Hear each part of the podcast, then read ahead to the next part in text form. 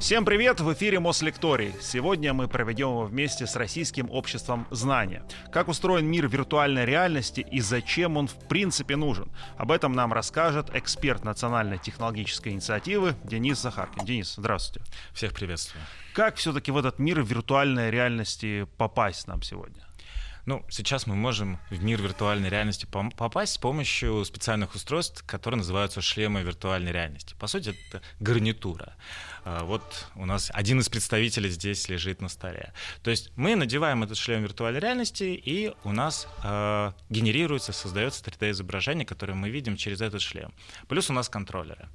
И это позволяет нам увидеть объемное изображение. Плюс сейчас все шлемы, они системы отслеживания движений, так называемая система трекинга, которая, когда мы надели шлем VR, отслеживает движение и положение, и ориентацию в пространстве нашей головы. Контроллеры также, когда мы держим в руках, они тоже отслеживаются, поэтому в шлеме VR мы видим свои руки. Ну, мы видим эти контроллеры, да, но можем видеть и в том числе и руки. И двигаясь, приседая и перемещаясь в реальном физическом мире, мы будем видеть, как меняется изображение в виртуальном мире, и таким образом ощущать свое присутствие внутри этого виртуального мира. Сейчас в основном шлемы, они либо проводные, либо автономные.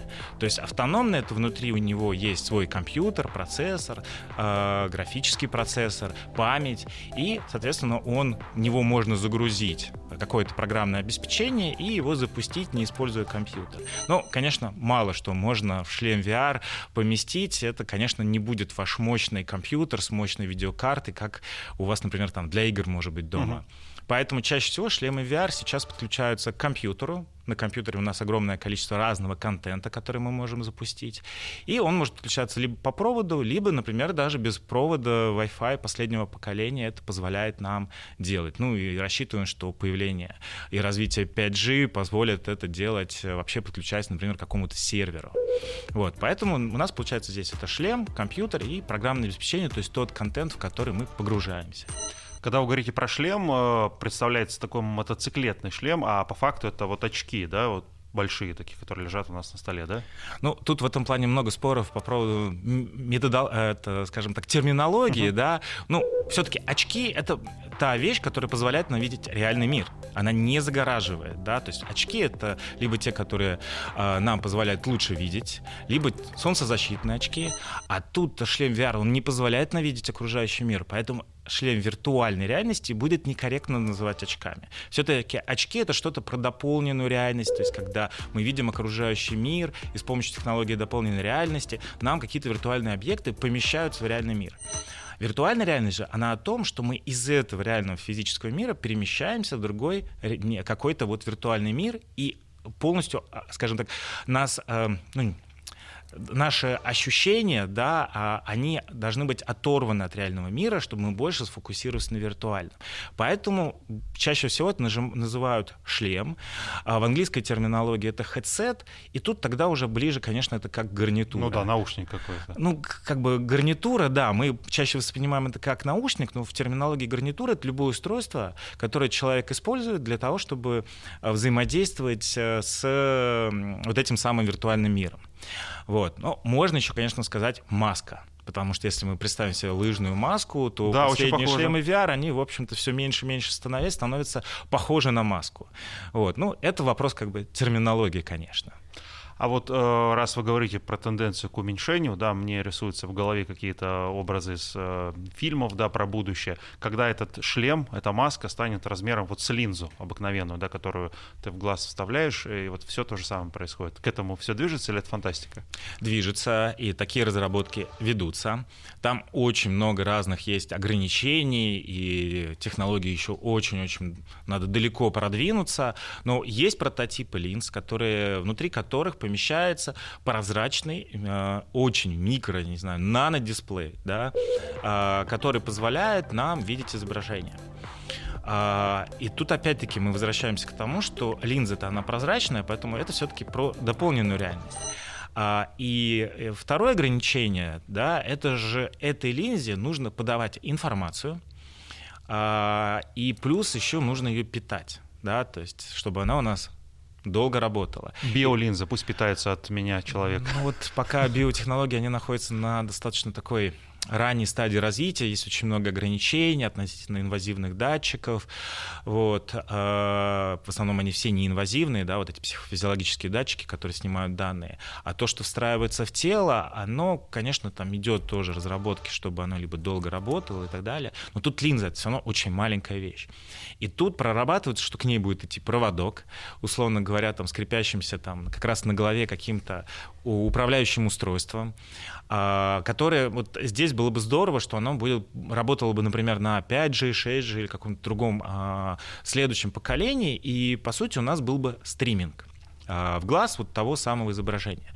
Но дополненная реальность, да, мы все-таки сейчас к ней перешли, угу.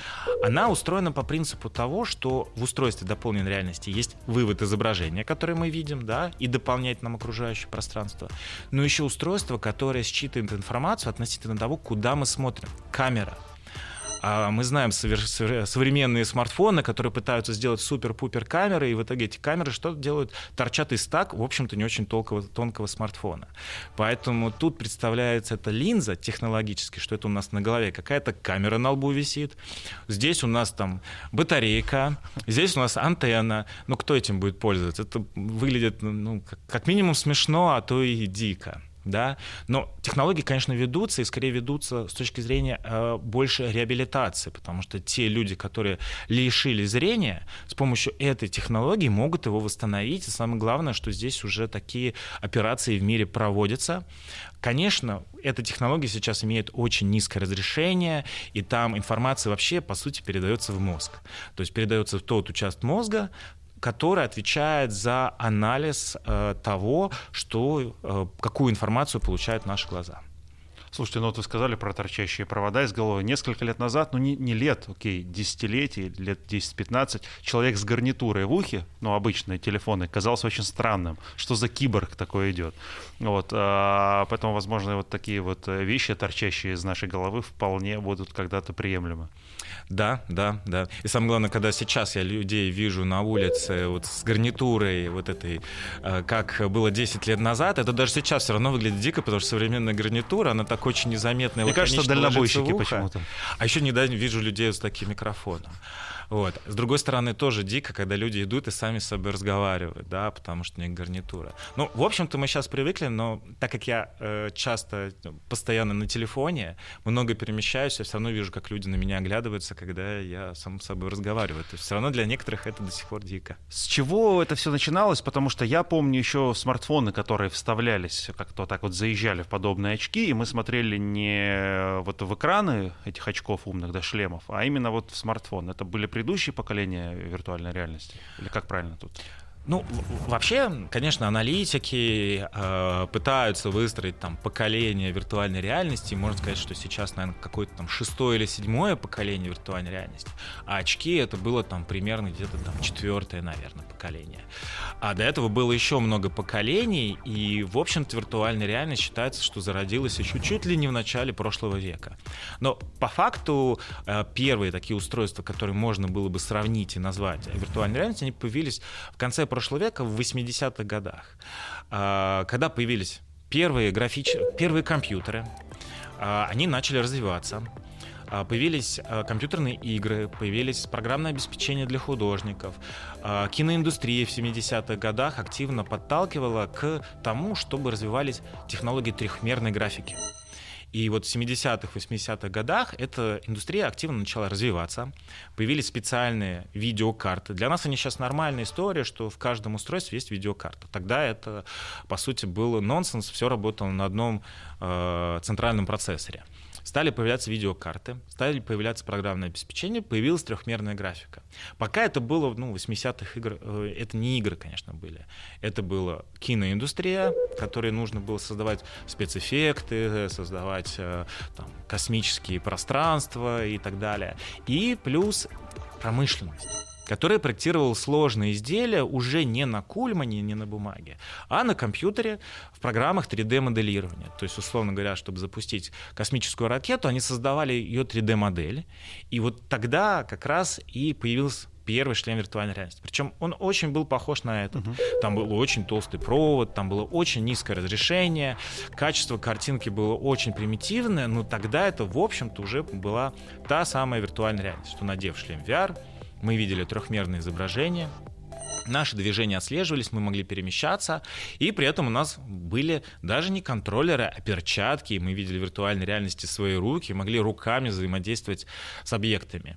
И потом постепенно эта технология начала развиваться, шлемы такие были очень дорогие, а экраны тогда имели достаточно большой размер или маленькое разрешение, поэтому эта история ушла на самом деле как в виртуальную реальность вот в 90-х годах, так называемые системы кейв. Это проекционные системы, когда мы заходим в куб, у нас экраны э, э, вот вокруг нас, это вот стены этого куба, это экраны. То есть помещение некое? Такое помещение, условно, там 2 на 2 метра, 3 на 3 метра, вот, вверх и по ширине диагонали, ну, может разниться.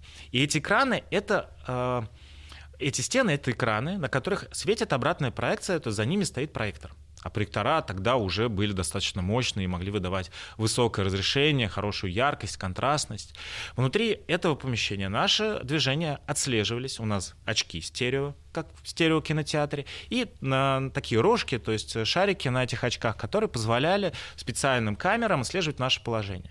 Все, на эти экраны выдается нам 3D-изображение, мы двигаемся, оно меняется правильным ракурсом. Все, мы в виртуальной реальности, мы видим, как перед нами находится, там, условно говоря, автомобиль. Мы можем своими ногами обойти, присесть, посмотреть, зайти внутрь. И такая вот система виртуальной реальности просуществовала примерно где-то до, наверное, десятых годов этого века, то есть там до 14 года. Даже сейчас, на самом деле, эти системы активно применяются, внедряются в промышленности потому что их легко масштабировать. Нужно высшее разрешение, добавили второй проектор. На один экран светит уже не один, а два проектора, четыре проектора. Нужно э, более сложную компьютерную графику, на каждый проектор свою графическую станцию, чтобы э, было меньше разрешения, которое они генерят. Вот. А, но э, значит, примерно вот 10-12 лет назад начали появляться шлемы VR, ориентированные уже на более массовую аудиторию, позиционировалось как для развлечений, для игр, потому что к тому моменту развились технологии, появились смартфоны, то есть маленькие экраны с высоким разрешением, появились аккумуляторы, которые дольше живут. А, то есть, в общем, созрел рынок, и а, появилась возможность такие вот шлемом появиться. И с того момента, наверное, прошло где-то 2-3 поколения. А, сначала появились там шлемы с внешними системами, то есть маяками, которые отслеживали наше положение. Вот этот шлем, он уже без маяков на нем находятся камеры, они видят окружающее пространство, и по нему строят 3D-картинку того пространства, в котором мы находимся. И это позволяет ему определять наше положение, когда мы двигаемся. Нам уже не нужны внешние системы.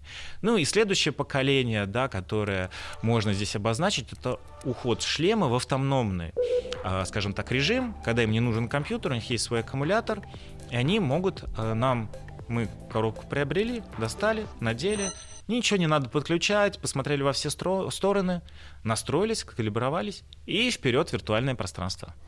А вот насколько сегодня виртуальный мир э, похож на реальный? Можно ли сказать, что вот удалось уже достичь абсолютной схожести? Или пока, надев э, вот эти очки, этот шлем, мы понимаем, что мы все-таки находимся вот здесь в помещении, а не улетели в какую-то сказку? Это, давайте, наверное, немножко э, с точки зрения философского вопроса, потому что про виртуальную реальность мы знаем тоже достаточно давно.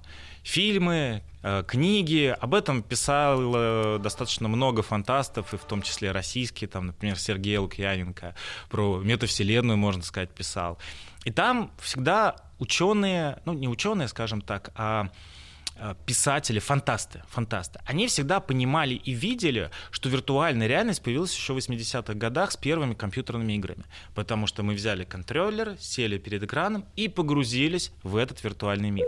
Сейчас можно сказать то же самое про соцсети. Почему? Потому что человек, который в этой соцсети находится, если к нему сзади подойти, постучать по плечу, он может этого даже не заметить. Он погружен. Или в кино, или даже просто возьмем книгу. Вот мы читаем книгу, мы можем увлечься, при этом изображение наш будет мозг сам создавать. Поэтому для меня, в общем-то, книга в какой-то мере тоже является виртуальной реальностью. Ну, понятное дело, условно, да. Поэтому, с одной стороны, она вполне готова, и для кого-то она вполне э, может быть сопоставима с реальным миром. Но при этом это активно изучают психологи. Все-таки люди э, мозг человеческий очень легко определяет, находится он в виртуальном пространстве или в реальном мире. Точнее, он определяет это в момент перехода. Когда он в виртуальном пространстве, да, человек может ощущать это виртуальное пространство, адаптируясь к нему, что вот он находится в нем, а реальный мир как бы э, вовне. Но когда он выходит, он понимает, я был в виртуальном мире, или он может всегда переключиться очень быстро, что вот реальный мир вот этот вот, а виртуальный этот тот, который мы вот сейчас используем. Если мы говорим все-таки про технологию, то здесь очень много конечно, сейчас, скажем так, ограничений технологических, которые нам не позволяют полностью вот этот вот реальный мир воспринимать и ощущать, о, виртуальный мир полностью воспринимать и ощущать как реальный. Ну, разрешение, например, не такое высокое, контрастность и, э, и яркость не такие высокие у тех экранов, которые там используются, угол обзора не как у нас. И плюс, например, есть такие ограничения, ну, да, компьютерная графика, скажем так. Конечно, мы в фильмах видим офигенную компью- компьютерную графику, которая вот прям как в реальной как в реальности, жизни. Да? да, да. Но одна секунда вот этой компьютерной графики порой создается неделями, а то и месяцами целой команды из профессионалов, а еще долго считается на компьютере. Поэтому в реальном времени такую компьютерную графику, ну, я не знаю, может быть, мы получим там лет через 20, через 30. Хотя, конечно, все к этому сейчас идет, и в современных играх тоже мы можем порой увидеть эффектную компьютерную графику. Но когда мы погружаемся с помощью шлема VR, мы уже начинаем замечать более, больше деталей. Но есть физические вещи. Например, наш глаз, когда мы смотрим на ближний объект, когда мы смотрим на дальний объект, там физиологически происходят определенные процессы, а, которые называются а, комодация, и также конвергенция и дивергенция. То есть процесс вергенции — это когда у нас э, глаза двигаются, то есть либо сходятся, либо расходятся. То есть когда мы смотрим а, на близкий объект, это называется дивергенция, потому что глаза у нас очень сильно так скашиваются к носу. Когда мы смотрим на а, дальний объект, они расходятся, конвергенция, и они становятся у нас более параллельно друг другу, вот направление взгляда. VR это не очень хорошо отрабатывает. А плюс еще происходит э, аккомодация глаза, когда, ну, если по-простому, это изменение нашего хрусталика который приводит к тому, что мы фокусируемся либо на дальнем объекте, либо на ближнем, и когда мы фокусируемся на дальнем, у нас все размыто, что очень близко. А когда мы смотрим на ближний объект, у нас размыто все дальние объекты. И это, вот эти вот два механизма, они нам, на самом деле, очень много дают информации и объема. VR — это сейчас отобразить не может. Потому что, во-первых, сейчас в шлемах VR, да, появляется глазной трекинг, пока достаточно примитивный, для этих задач не очень подходящий, но все-таки имеющий возможность это отслеживать. Но изображение под это подстраивается. Линза в этом шлеме, в этом же шлеме у нас экран и линза. И когда мы надеваем шлем VR, этот экран, по сути, находится как бы на расстоянии метра от нас. Ну, за счет вот этого фокусного расстояния этой линзы. Но линза-то это физическая, там, стеклянная, например, или из какого-то другого материала. Она менять э, свой вот этот фокусное расстояние не может. Сейчас идут на этот счет, конечно, много разработок, но по факту что происходит? Мы фокусируемся, а ничего не происходит. Глаз устает. И из-за этого, кстати, тоже может происходить укачивание. Для нас по-простому мы это ощущаем в стереокино. Когда мы смотрим фильм в стерео, наш глаз пытается сфокусироваться на дальних, близких объектах, особенно когда мы первый раз приходим в стереокинотеатр, у нас из-за этого как раз очень быстро устают глаза. Когда мы привыкаем, да, потому что мы привыкаем обычное кино смотреть, а там тоже оператор управляет нашим взглядом, фокусирует. Ну, то есть оператор управляет, а режиссер говорит, на что нам сейчас надо сфокусироваться. По сути, он управляет, что сейчас мы фокусируемся на это, и туда мы не хотим смотреть, потому что там нечетко. А потом надо посмотреть на дальний план.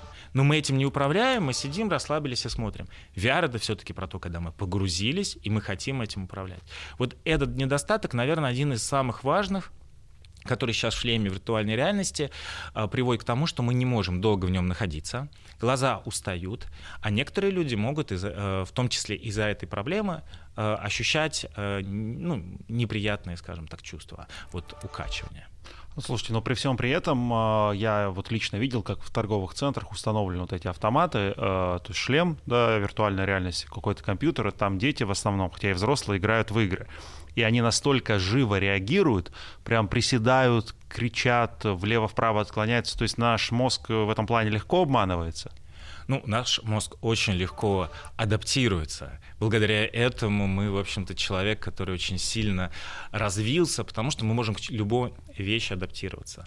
Например, есть такой э, интересный эффект, э, что если взять очки с линзами, которые нам э, перевернут изображение, мы наденем очки и будем видеть вверх ногами угу. мир.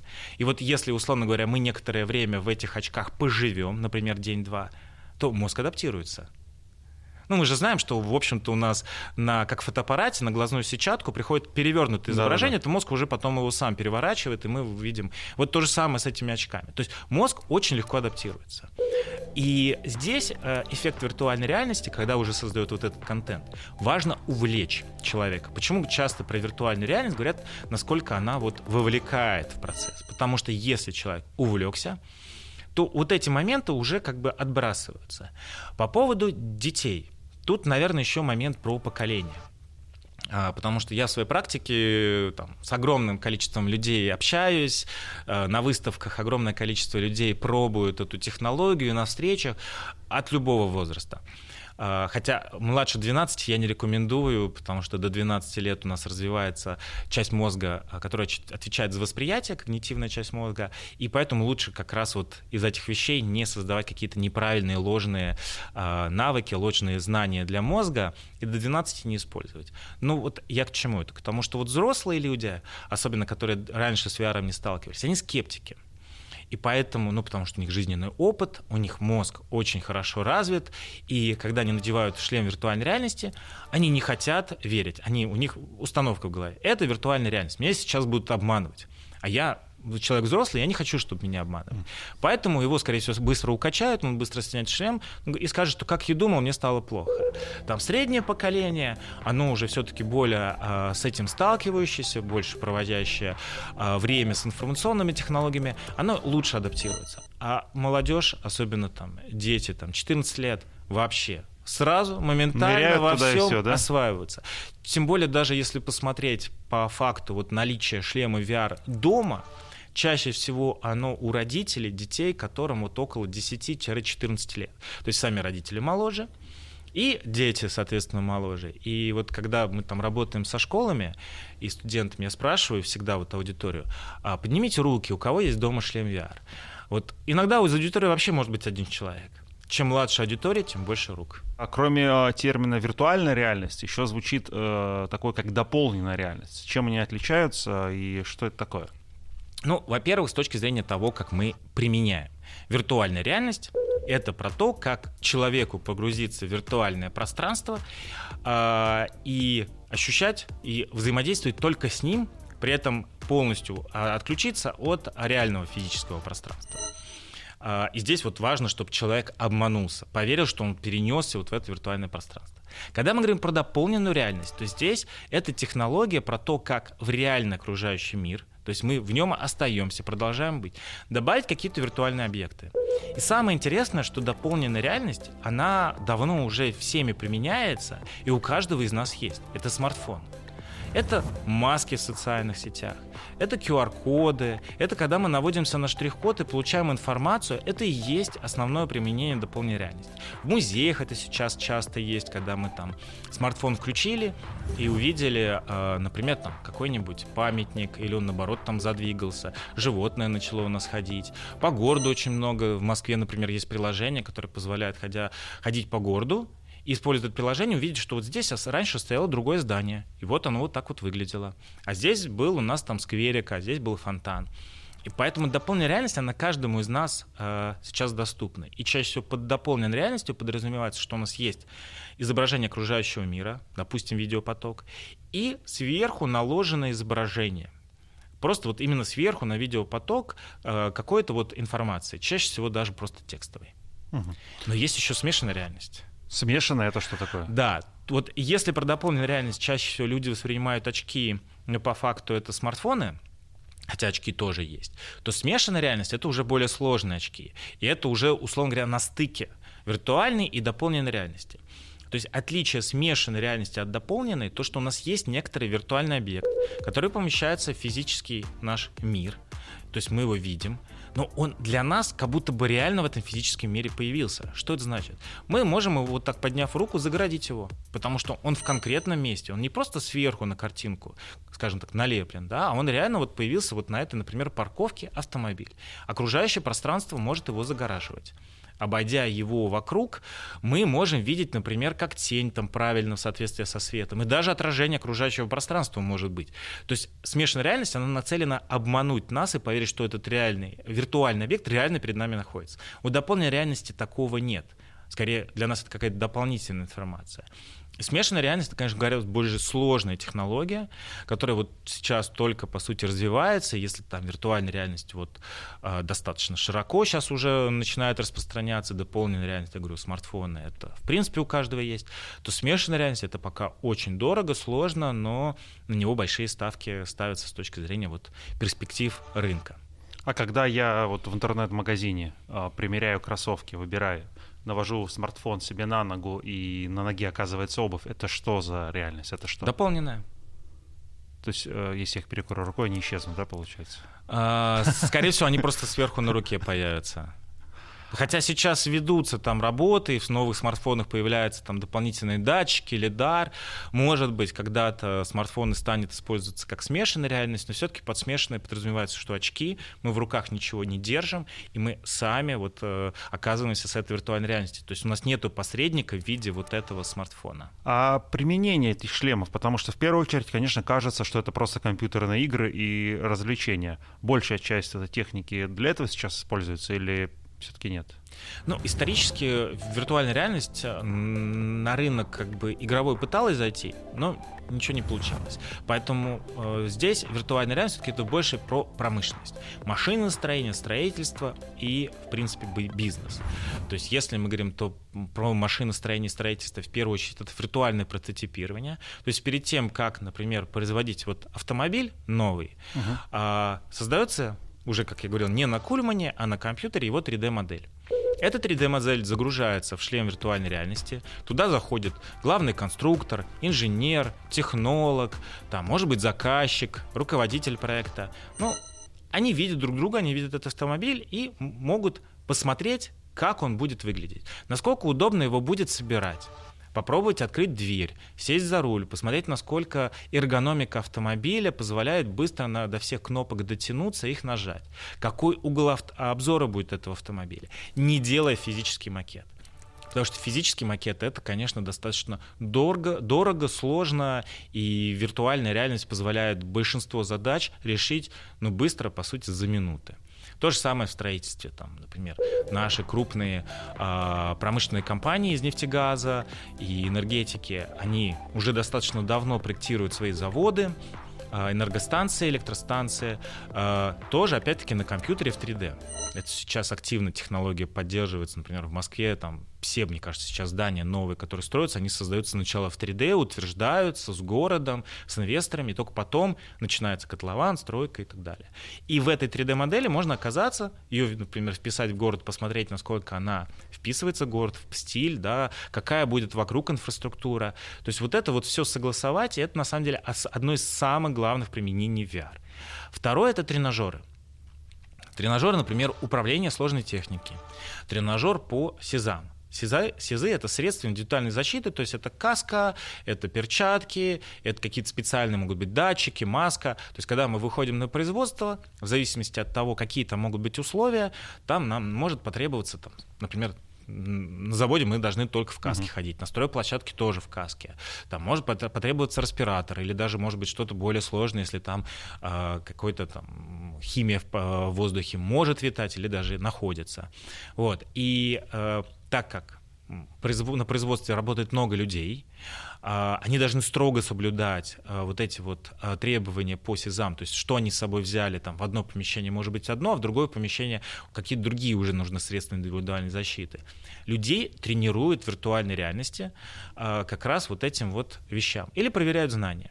Тренажеры, например, э, стропольщика, как правильно стропы фиксировать, или, например, э, пожаротушение, как гидрантом пользоваться, или огнетушителем. Пожарников, например, готовят, потому что э, запускают сразу как бы в горящий дом там, молодого студента. Конечно, надо, чтобы он подготовился, но все-таки сначала лучше отработать это в VR, чтобы он понимал и ожидал, что там произойдет.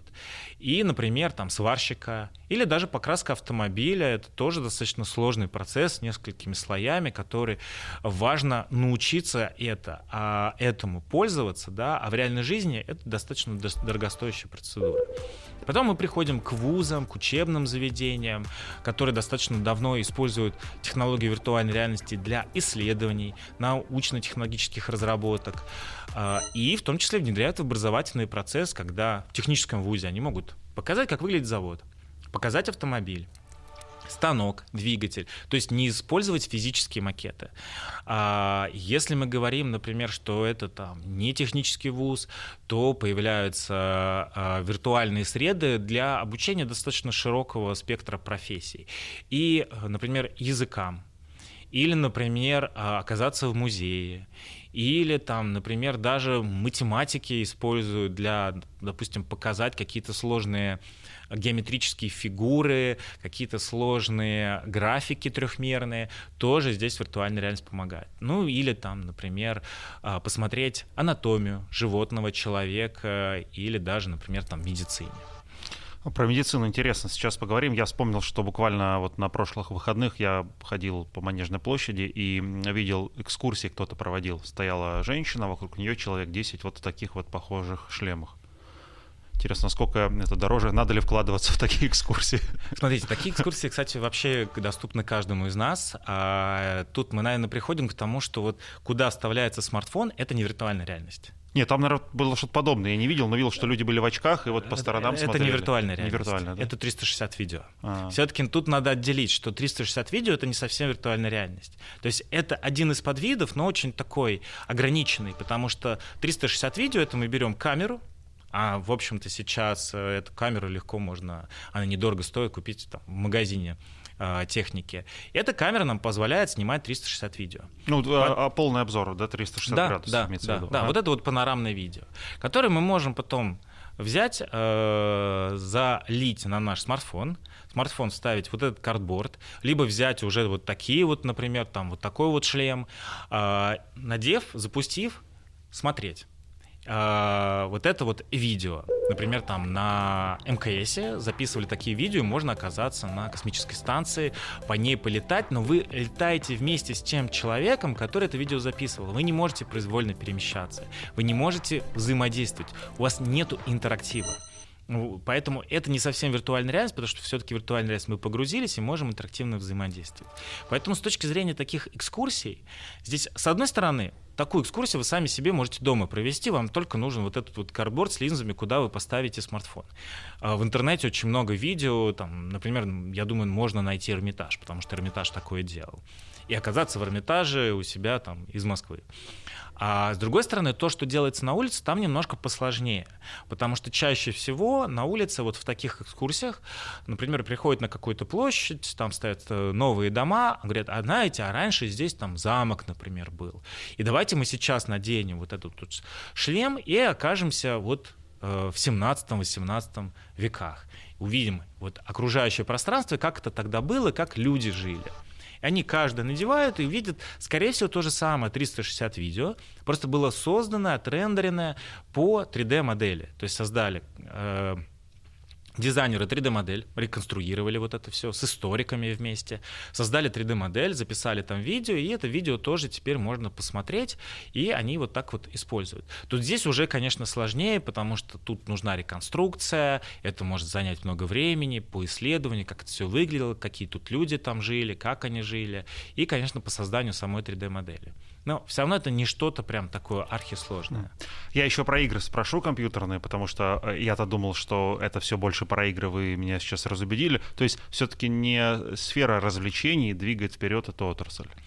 А вот хороший вопрос, потому что отрасль-то существует, как я говорил, давно, уже 40 лет, и там в этой отрасли как применялся VR, так и применяется сейчас. Масштабируется он скорее за счет того, что шлемы стали доступнее, стало их больше, и по производительности, по качеству они стали выше.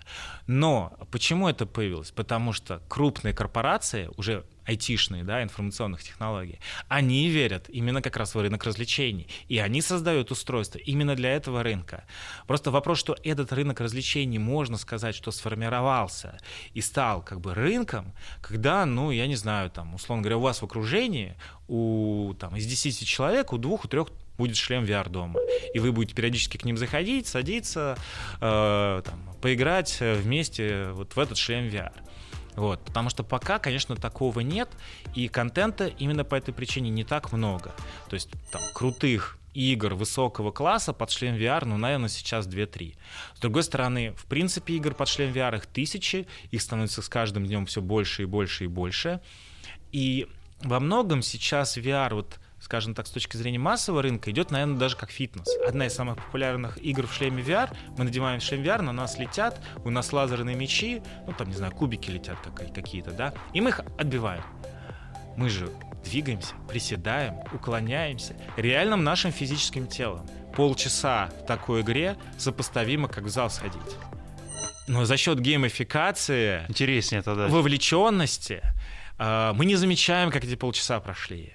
И в этом плане, конечно, шлемы виртуальной реальности сейчас э, находят своего, скажем так, клиента, покупателя, и это становится все массово, массово, массово. Я думаю, даже, наверное, лет через пять практически у каждого дома будет шлем VR, а если не будет, ну, просто потому что он не захотел, с сознанием дела, с пониманием, почему он не хочет.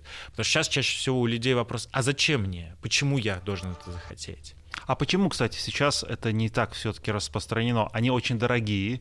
Э, сколько стоит вот такой набор, например, себе, ну, плюс-минус для развлечений домой? Или сейчас... они еще не такие все-таки технологичные, люди играют с обычным компьютером, с плоским монитором? Не, шлем, можно сказать, что уже сейчас относительно недорогие. Ну, относительно от, стоимости компьютера, От 50 да? тысяч, но и до 100, там, 50 тысяч, даже до 200.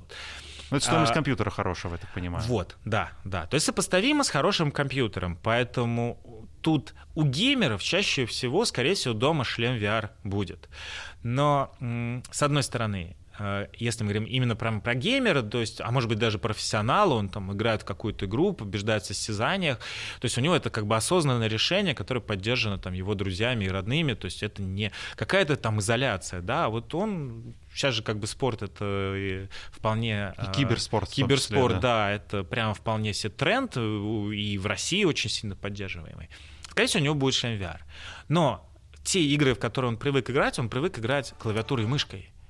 И тут ему нужно переключаться. То есть, надев шлем VR даже в той же игре, он уже не будет настолько крутым, да, не будет настолько виртуозным играть в эту игру. Во-вторых, там уже другие правила и непонятно, какие правила, потому что должно пройти много лет, чтобы эти правила сформировались и появилась, условно говоря, школа. Сейчас же есть школа киберспорта, где готовят, как вот там, как на клавиатуре быстрее там двигать пальцами или какие там стратегии выбирать. Вот в шлеме VR вот эта вот, э, скажем так, геймификация, она только формируется. Это можно даже сравнить, когда начали появляться там первые стереофильмы, когда начали там прорабатывать VR-фильмы, поняли, что нету операторов и режиссеров, готовых это снимать, потому что нужно другие подходы вырабатывать. Вот то же самое под VR сейчас. Разработчики игр формируют новые подходы, новые э, способы геймификации, вообще, может быть, даже новые виды игр.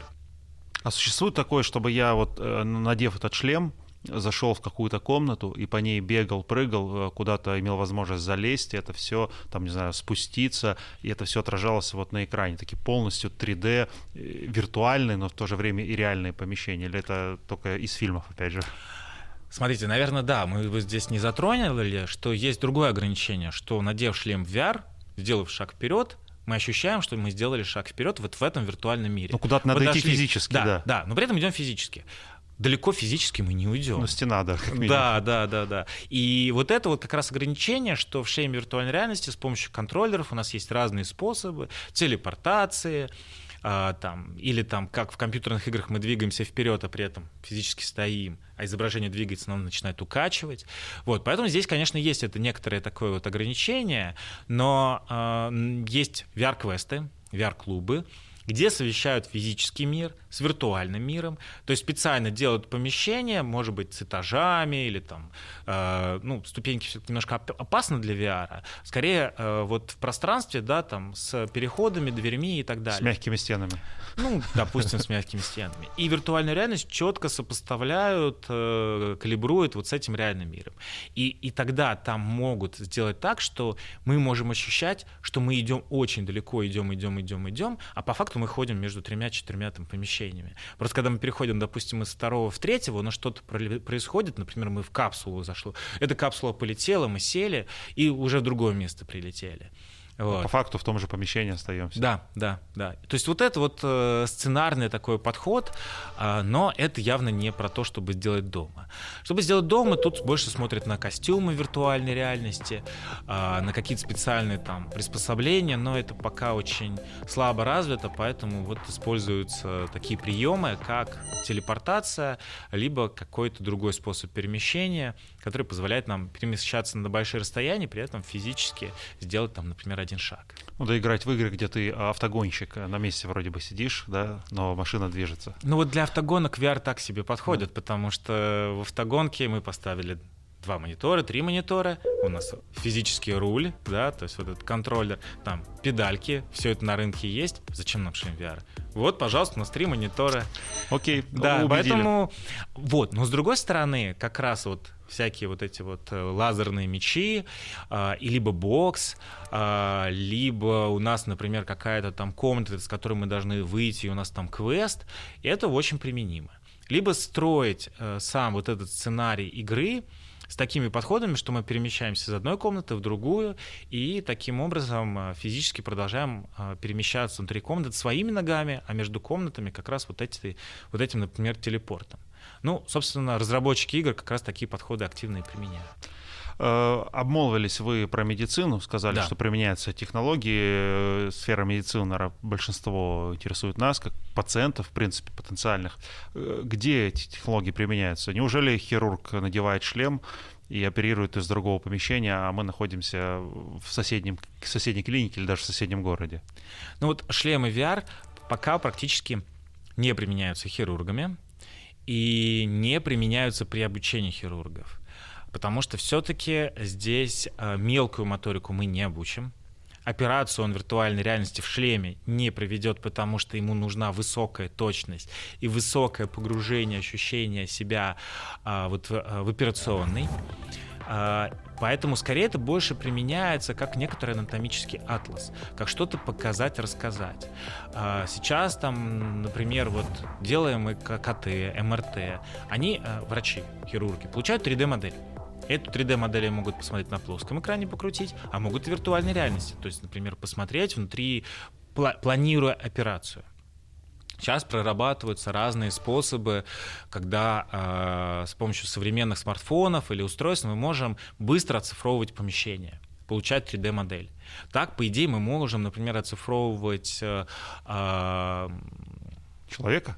Человека или, например, операционную, и дистанционно видеть, что там происходит, и подсказывать э, врачу или э, показывать студентам то, что там будет. То есть в целях обучения. Хирурги применяют шлемы VR, ну, точнее не хирурги, врачи, угу. когда надевают на пациента. А, здесь VR в медицине применяется давно для лечения посттравматического синдрома, для лечения разных болезней, условно говоря, для реабилитации. Вот. А как самого хирурга, конечно, хирурга у него очень мало, у него все на кончиках пальца. Вот. А виртуальная реальность пока кончиков пальца не касается. Не, про хирурга это просто так сказал. Да, Может да, быть, да, другие какие-то специали... специализации момент, да, есть да. медицинские, где это, или в целом в науке медицинской? В науке медицинской просто давно есть да. тренажеры, где они смотрят на монитор, на мониторе у них там трехмерная графика. В руках они делают, держат такие же, например, инструменты, как, которые они будут использовать в операционной. Просто этот тренажер, он реально дает обратную тактильную связь. Там, вибрируя, либо не давая двигать. То есть это физические тренажеры, которые позволяют им обучиться пользоваться инструментом и получить базисные знания о том, как проводится эта операция. То есть попробовать провести эту операцию только не на э, живом человеке, а на вот этой вот виртуальной копии. Там прорабатывается возможность использования шлема VR, но врач в операционной, когда использует вот эти аппараты, да, эти специальные инструменты, он же тоже смотрит на экран. Чаще всего он не смотрит на пациента, ну, да, да, он да. инструмент завел, у него там камера на конце инструмента, он смотрит на экран виртуальная реальность, э, мы, мы, мы сделаем, условно говоря, то же самое, он тоже будет смотреть на экран, но единственное, что мы можем погрузить его в операционную, создав условия. Да? Тут мы возвращаемся к тренажерам, что многие тренажеры, они про то, как про поведение во время чрезвычайной ситуации. VR очень хорошо может дать ощущение, что мы в пожаре, или что у нас там что-то горит, что у нас там э, льется там, из ковша какая-нибудь там химическая история, и нам нужно быстро произвести правильные действия, вот VR здесь используется для отработки правильного порядка действий. Вот то же самое это может быть в медицине. Спасибо вам большое за участие в эфире. Это был Мослекторий, который сегодня мы провели вместе э, с Российским обществом знания. Спасибо. Спасибо.